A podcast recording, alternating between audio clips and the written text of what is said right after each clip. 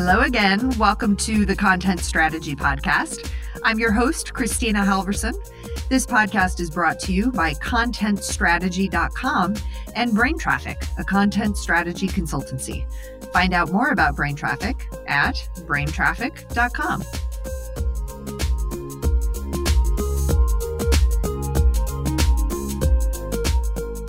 Hello. Hey. Ms. Tracy Playle. Is that you? It's nice to be here. it's good to hear your voice, uh, Tracy. It's it's. I've been looking forward to catching up with you uh, for several weeks now, and I'm glad that we uh, were able to connect. Um, for our listening audience, could you please tell us a little bit about yourself? I can indeed. Um, so, yeah, I'm Tracy Playle. I am the CEO and Chief Content Strategist. I, I give myself my job titles, being the CEO, um, at a company called Pickle Jar Communications. So, as you can tell from the accent, I'm based in the, the United Kingdom, and uh, I specialize in supporting the higher education sector primarily with, with content strategy. Excellent. Um, tell, and we actually when did we first meet? I think that probably it was through Confab Higher Ed. Is that right? It was indeed. I, I, think you had me on the program first. In about, it must have been about 2014, and I was over speaking about uh, comedy and humor in, That's in content. Right. And yeah, and I've done that quite a few times now on the various Confab programs over the years, and it's one of my my favorite topics to talk about. But I'm well, by no means an expert. I'm just a enthusiast. I'm just a hilarious content strategist. That's my primary qualification. Is I'm hilarious. Good just work. spend my my life just laughing at things and just thinking we have to see the funny side and laugh you know what? that's great because mostly i just cry. Mostly i'm oh, really content. nah no it's not true. I'm a light-hearted jolly optimist. Also not always true. Tracy how did you come to content strategy Oh, I think in, in pretty much about the same way that most of most of us came to it, and that's we kind of fell into it. Um, it. It always feels like an accident, doesn't it? In this in this career, in this profession, I I was originally going to be an academic of all things, so I uh, went back to what was my, my first university after doing my master's degree. Um, went back. And, and what did you do your master's in? Oh, so my master's in, is in American literature and culture. Um, oh, that's so, funny. Uh, yeah, yeah. And my, my bachelor's is in uh, English lit. So, uh, oh, you know, literature through, through and through. Was going to do a, a PhD, uh, went back to my university to start it.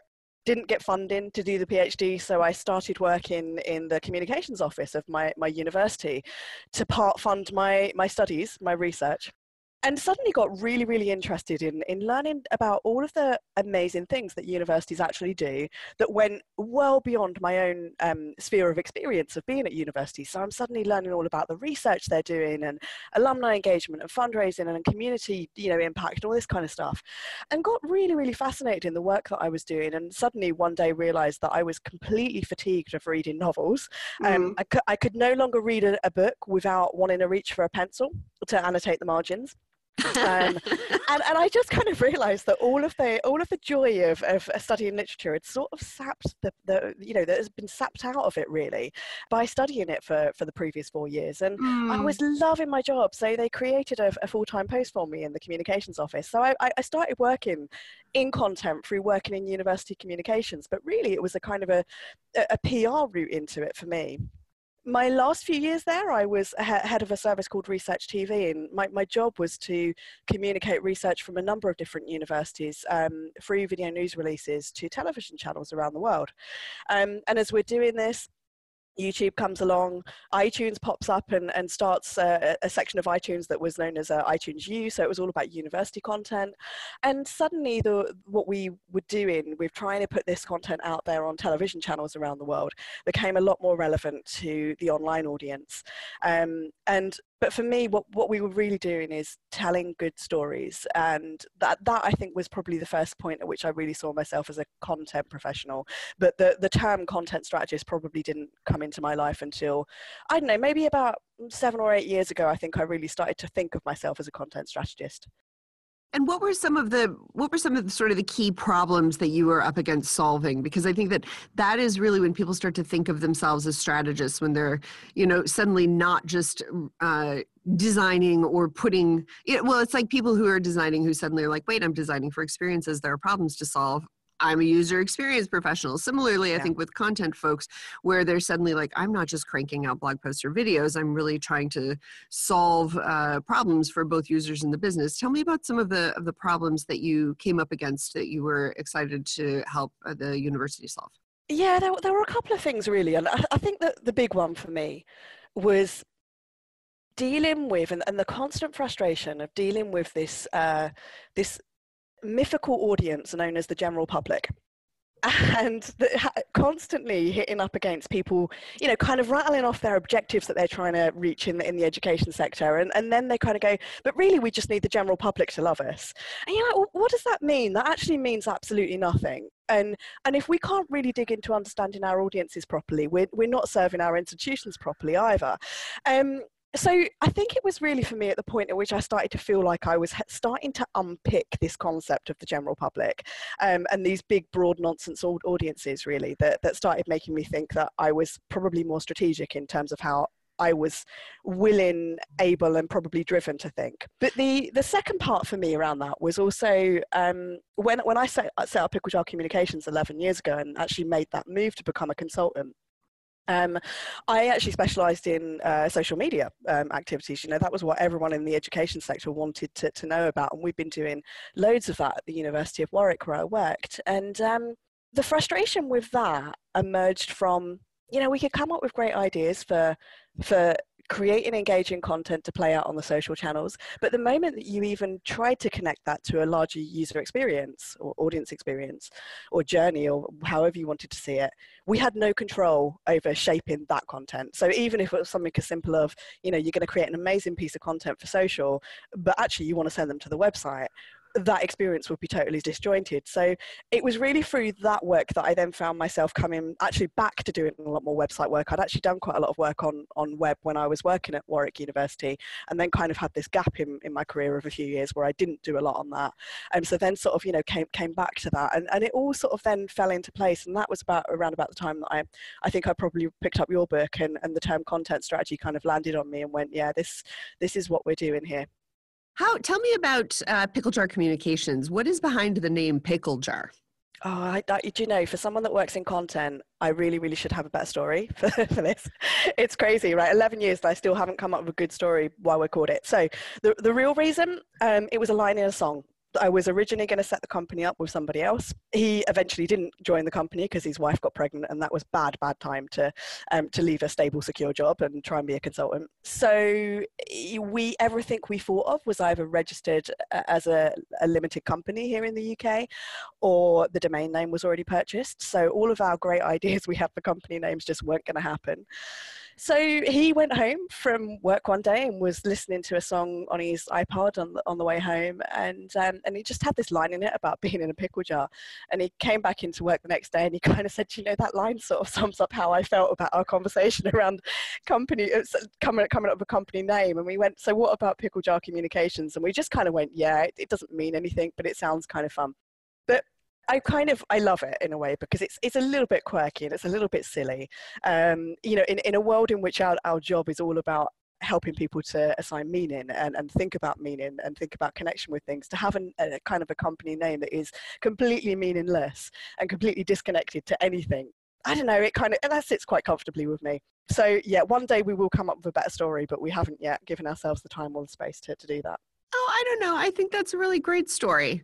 I mean, I think that every single person can just be like, I had this great idea, and then I found out that 80 other people had it, and yeah. then I didn't know where to go with it. And so I think that it's terrific that you that you both were just like, ah, let, this sounds good. Let's just go with this. And that it, ha- I mean, it's got. I have never heard of another company name like that. It really stands out, uh, and I think that it really nicely reflects your personality and sort of uh, the way that you talk about and present your practice out into the world, which is very lighthearted, very positive. Uh, it's just, I just think it's great. So one of my um, one of my silly stories around the, the company name is that I, I have quite an unusual surname, um, and so most people can't remember my surname or, or certainly wouldn't know how to spell it. And someone came up to me at a conference and they'd heard me speak at another conference before, and they were like, "Yeah, we wanted to wanted to find you, and we wanted to you know get in touch with you." And and so they typed in Tracy Pickle um, oh. into. Google, and they they managed to find me. and I just I love that. I just I'm you know I, I love my surname and I'm very proud of it, but there is this temptation to change my my surname to Pickle because it, how fun would that be? That would be real fun. That is that's amazing. That if, it's oh, cute. Oh, yeah, it's great. It's great. Talk about a personal brand. I don't normally like that phrase, but in your case, you've got it. Good work. Hey, Tracy, one of the things that I was really interested in talking to you about today uh, is, and something that I've thought about, Sarah Richards, uh, who runs Content Design London, and I spoke about uh, at length in an earlier podcast in this series, uh, is, is the rise of content, the rapid rise of content design as a practice in the UK, and uh, sort of how it sits alongside content strategy or doesn't, or perhaps has subsumed it a little bit. And you very specifically offer content strategy services through Pickle Jar Communications. Can you just talk a little bit about about the rise of that of that term and that discipline and how that has or has not kind of shaped the way that you are setting up and delivering your services to your clients? Yeah, it's funny actually. We we um, we received the, our first ever um, brief uh, only a few weeks ago from from an organization that were specifically asking for content design um, services and, and, not using the term content strategy and you know i have to give a shout out to sarah because she's she's my hero and, and increasingly becoming my, my friend as well. So uh, and I, I think you know her work and and the work of the, the, the gds team and everyone around that has been absolutely amazing.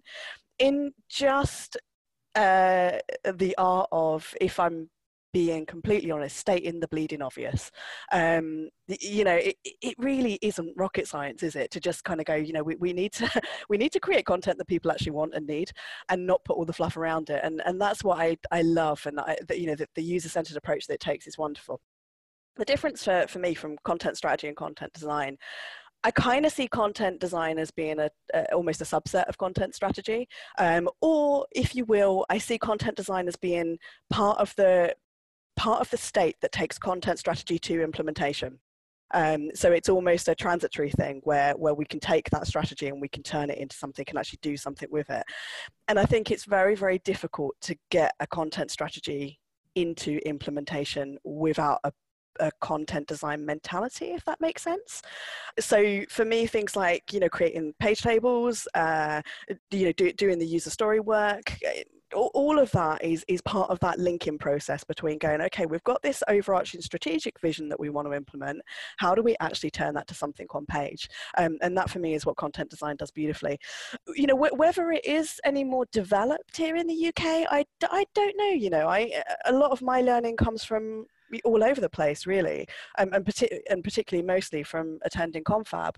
Um, so I think maybe we've just done a good job in the UK of kind of crafting that term and owning that term. And I think because a lot of the work around that was around such a visible site in the UK, which is the you know the Gov UK website, which of course you know pretty much everyone, if you're a citizen of the United Kingdom, needs to use at some point. In fact, it's probably the only the only website where that term "general public" is is okay to use. You know, it, it's become very vis- visible because it was linked to such a, a, a visible project. So, when your clients then come to you with a request for or saying, "Hey, we need a content strategy. We need content strategy services," talk to me about the kinds of problems that they're hoping to solve. Uh, they can come from so many different positions. So, some of the people that will approach us will be. Uh, oh, th- these are my favourite ones to hate, right? Well, let's start with these ones. um, the the ones who have. Um, I know exactly what you're going to say. I, I know you yeah, do. Go ahead. Go ahead. Yeah uh, well, check me if I'm right on this, but it's the ones who are, we've just launched our website and now we need to think about content. Yeah, um, yeah. I was going to say it's the ones that are like, okay, we need to deliver content to the devs in four weeks and we're ready yeah. to start talking about it. It's, yeah, I mean, exactly. some of them are even later than that. I mean, some of them, the, the, the devs have done their work and yeah, it's, exactly. you know, help us fill in these boxes and, oh, and that, that, yeah, that fills me with horror. Um, we still get them, we get them less now. So, so some of them, uh, you know, I guess half of our kind of content strategy projects are built around some kind of development with a website. So more often than not, no, we're, we're now able to, to argue the case that, that that process needs to start before any kind of design and build. Um, and we're, we're getting quite successful in actually making that happen now. Um, the, the other angle that people come to us with, and, and actually I think what they're really after is a content marketing strategy rather than a content strategy. And, and that's when they have a specific campaign, um, a specific objective that they're, they're trying to work towards within the organization. So it could be um, student marketing, student recruitment, Um, it might be a fundraising campaign or alumni engagement activity. Uh, sometimes it's research communication. So it's, it's those kind of drivers, and you get these pockets and silos within higher ed that are, that are kind of serving their own objectives and their own agendas and they, they come and they've kind of notionally heard about content strategy they might have heard me speak at a, a conference that might not be a, a content strategy conference it more often than not is something different it's a marketing conference it's a mm. communications mm. or web conference um, and they sort of have this notion of an idea that content strategy might be a kind of magic um, fix for them uh, for something, which generally I don't think it is, you know, because often when we, we get in and work on any of these projects, you know, as, as you know, more often than not, that the content is generally not the biggest problem. It's normally the people and how they work together that's often the problem. So, so some of the problems that actually need to be fixed and, and not necessarily going to be fixed by thinking about the content, but thinking about everything else that's kind of framed around that and that's why uh, about two years ago I, I developed this kind of um, model that I spoke about at Confab last year, which is the, the 10 part uh, ways of thinking about how mature your, your organization is with, with your approach to content strategy. Most of those things relate to people and culture rather than to uh, the, the, the content or what you might see on page itself how are you able to move the conversation when people say we have problems with our content to sort of like gently guide them to actually you've got problems with people in process that's such a lovely way of putting it, isn't it? I let them do it themselves. Uh, I just ask the right questions and shape workshops and the like to get them to arrive at that conclusion themselves. I mean, to be honest, there are very, very few projects that you go into where where that's not going to be a problem. Um, mm. Especially working in higher ed, where we're working with these, you know, massive, complicated organisations who are full of people with very, very powerful egos, um, and also full of people whose life's profession is some kind of intellectual pursuit and, and research and digging into stuff and all of that kind of stuff. So, um, you know, it's it's a really challenging challenging environment to, to work in. So stakeholder engagement side of the work that we do is probably one of the most important pieces. And for, for me, what I've really learned, particularly over the last sort of four or five years of doing this, is getting people to arrive at things and getting them to think that it was their idea that they arrived at it is probably one of the most powerful things that you can do in in this job. So um, if we want to develop a particular approach with a content strategy you know we might run some kind of consultation workshops early on with various different stakeholders and you know we get them to, to come up with ideas in, in some of those sessions as well. And then you know six weeks later let's say when we're presenting back the, the strategy to them if you will um, we will present things back to them as though it was their idea in the first place, even though it wasn't. It will just be along the lines of, you know, that brilliant idea that you came up with in that workshop you attended? Well, here it is again. And they might be scratching their heads going, oh, I'm pretty sure I didn't think of that, but you make them think they did.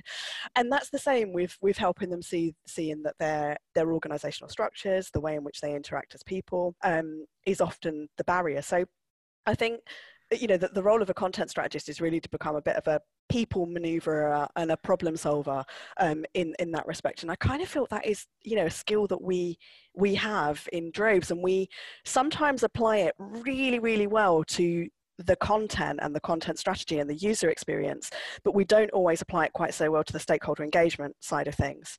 So to give you an example of this, um, I was running a workshop recently for, for a client and the session was all about, um, the, the brief that I had was, can you come and run a session for us that's going to help us um, work across different faculties within the, within the university to collaborate more around our content? Because at the moment we're all sending stuff out all over the place, we're conflicting, we're wasting lots of um, time and resource and we'd really really like to just you know get some more benefit out of being more collaborative and so in this exercise i in this workshop i had them uh, throughout the day they had you know some giant post-its on the wall and they had to capture through the day in each group three three big things that they kind of felt they needed to take on and, and achieve and I went over to, to one of the groups and they put their three big things up on the wall, having a talk and conversation around what they were and why, why they had come up with those things. And through the conversation, someone said, well, you know what we really need, Tracy, is we actually need an institutional content strategy that, that guides us and steers us as faculties as to what we should be doing and can then be translated down to our, our own kind of um, our own kind of areas and domains that we're working in. And I kind of said to them, say, why why don't you have this? That not up on your, your wall as one of these things that you need to be taking on. And their response was, well, you know, anytime we ever develop a strategy and we take it to the senior leaders, they just say no and they say no because our strategy doesn't seem to be addressing the objectives that they have. Um, and I just kind of said to them, well, do you not sit down and have a conversation with them at the start of this process around what their objectives actually are? And and the the idea that you would even do that just seemed to be a bit of a shock to them. But that to me is just crazy because you know when we're doing good content, the, f- the first thing we're thinking about is our audience. So when we're doing good strategy work that we need to persuade someone of, then we need to think about our audience for that, who are of course our internal stakeholders. So you know through having conversations like that, you do get to see them you get them to see things in a slightly different way but uh, you know going back to the original question which is about how you get people to see their their own kind of dirty underwear so to speak most of them know it they, they know it already and i mean i know this has come up on some of your other podcasts so i'm just echoing what others have said here but i hear all the time people say to me that was like therapy um, talking to you because you're enabling them to really get out those institutional problems that they face. And also because I used to work in an institution, I, I, I know it, I feel it. I don't just kind of hear it and listen to it. I, I can actually feel what they're experiencing. So that kind of helps. So, interestingly, a lot of sort of the trajectory of these conversations, of course, happens over and over and over again, no matter what industry we're talking about. I mean, we'll have clients come to us from retail and financial services and healthcare and, uh, you know, oil and gas and politics and higher and everybody says well do you have experience in this industry and every time i just say you know look we the topic is the topic is the topic but people and the challenges that they have the kinds of conversations that they need to have the way that they think about content that is i often tell people there's a you know finite set of content challenges that manifest in a million different ways. And I want to talk a little bit about specifically how those challenges can manifest within the higher ed community. We used to hold, uh, for many years, we held Confab Higher Ed, which was a content strategy conference specifically dedicated, obviously, to higher ed folks. And for a variety of reasons, we we wrapped it all back into one conference. But we we were able to present that conference because there was a unique set of challenges faced within higher ed content strategy. Can you talk a little bit about some of those specific nuances?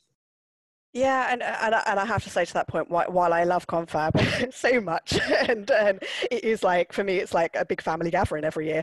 Um, it, we, we set up Content Ed over here in the in Europe because you guys wouldn't bring Confab Higher Ed to Europe. And we, oh, it's we a long it. story, and I'm so yeah. grateful you did that. It's wonderful. It's wonderful. But, you know, that, that, that common empathy within the profession is, is you know, really, really felt at these kind of um, events. And, and, and what's happened with the, the Content Ed community is it's given a platform for that narrative to play out to, to discuss those kind of complicated issues. So higher ed, and I don't think we are completely unique. I think there are other sectors out there that, that do um, have similar frustrations to us, but some of the barriers that we experience in, in higher ed are firstly there's this kind of crazy sort of you know we're not quite public we're not quite private um, line going on so that creates a very awkward perception of the institutions from people on the outside's view. They don't quite know how to deal with us. We're massively, um, um, particularly in, in the UK, um, we're massively, massively subject to policy changes, political influences, and of course, education is always such a, a you know, a, a, big kind of ticket, sort of main platform manifesto type pledge that that various politicians will be making. So we're constantly at the whims of, of this ridiculousness of kind of changing scenarios. Um, you know, in the UK, we're still living out this debate of should people pay for their, their tuition or should it be free? And obviously that's changed over the last kind of 15 years or so, um, or 20 years even, as to, you know, whether, whether uh, higher education and undergraduate study is, is funded. So we have these big, big policy um, pressures play into us. We have um, a challenge of brand positioning all desperately trying to say why we're unique from other universities, but actually fundamentally we are not particularly unique from each mm. other. Um, so that that kind of competition element, which has really um, crept in a little bit more uh, uh over recent years, particularly on this side of the pond, it is becoming really, really challenging because fundamentally we do all do the same thing. You know, we're all in the business of research and teaching, um, and you know, and translating that to society in, in various different ways. But often we teach very similar courses. We're often structured in very similar ways. Um, you know, we are. You have two choices really. You either study at a campus-based university or a city-based university. So even you know, architecturally and geographically, they're not actually that different. Um, so that that gives us quite a bit of challenge. And then they all go through these big brand exercises and and they kind of go right we've got it we've nailed it while we're different. And you know one of the things you get to see from a consultant's point of view because you are working with multiple institutions you kind of die inside a little bit when they get excited about their new brand proposition and why they're different because you know what's going to come out of their mouth. You've probably heard another university saying only two or three weeks ago. So that makes it really really challenging to, to help them find that that unique voice for, for themselves the other challenges are, are things like you know the, the type of community that we're dealing with where academics are brilliant and brilliant in their own individual subjects but what that often means is that they tend to have a loyalty particularly those who are more research intensive they have a real loyalty to their subject um, instead of necessarily having a loyalty to the institution that they work at. So you're dealing with these people who kind of work in very strange kind of networks and clusters that, that actually float beyond the, the boundaries of the institution and are subject to this thing called freedom of speech, which is absolutely amazing and, and right, but it makes it very, very challenging to be in that environment. And because they are people who, you know, are professional scrutineers, so to speak, um, it also means that they will scrutinize the work that you're doing to, to the nth degree. Professional scrutineers is professional scrutineer is going in my Twitter bio. Like that's I've my, never, that's yeah, I've never said that word before, that term before, but now I'm like, yeah, that is definitely what I stopped you in your tracks. Brilliant. Yeah, yeah, you've inspired me. What tell me about what positive trends you're seeing then within content strategy, either either specifically within the higher ed within the higher ed community, because that's a long laundry list of unique challenges uh, to be walking into any university to talk about their content. What kind of positive trends are you seeing in terms of how the conversation may be shifting around around content and how universities are thinking about it and creating it and managing it over time? I've seen a massive shift over the last um, to, um, 10, 15 years in, yeah. in yeah, but, but particularly people thinking in the last um, maybe the last kind of five years or so of people really starting to understand what a user first experience actually looks like um, and and working on that to dive into it now at the moment we're a little bit stuck sometimes in that we focus a lot on uh, understanding our, uh, our audiences from the perspective of the channels and platforms that they use and the information needs that they have in relation to us as an institution. In the work that I do, um, I'm quite keen to push it to t- two other layers with that. So I kind of have a four part um, way of thinking about how to understand an audience. Um, and those other two layers are that the first one is around their values, behaviors, and motivations. So it's really about the thing that makes them a human being and the thing that really gives them the fabric of the person that they are and is actually generally one of the bigger telltale signs um, as to the decisions that they will make in relation to our institutions. You know far, because that point again about we're very very similar in the education sector so the information that we're providing is often the same. So actually what we need to be doing is playing more to the emotions um, in order to, to differentiate ourselves and we need to understand our audiences to do that. And then the, the fourth part of understanding the audiences that we're, we're trying to push a lot further within the sector is uh, understanding the influences uh, that, that inf- or the distractions as well that inform the decisions that people are making. So I'm actually a really big fan of looking at what else are they looking at when we would want them to be looking at us. Um, I know that a lot of people in this profession will spend a lot of time doing like really detailed content audits and things like that and looking at what's going on within our own world. But I think we can get as much from what's going on in the rest of our audience's world to understand how they engage with and connect with content in different ways. So um, it's more of an outward looking approach. So we're starting to see some of those um, that understanding that we at least need to understand our audiences a lot better emerging in higher ed, but we tend to focus very much on the student audience um, in that respect because that's often where the financial drivers are, if I'm being crude about it, um, in in the sector. So the the other um, the, the other thing that's been a big shift in in higher ed over the last, I'm going to say, kind of 20 years really, um, is the recognition that marketing communications and branding is not a dirty word. I mean, there are some institutions where you probably still couldn't talk about brand, and there are some institutions that have probably only recruited their first like director of marketing in the last few years um, because it was seen as such a dirty word before that you, you wouldn't really talk about that in higher ed.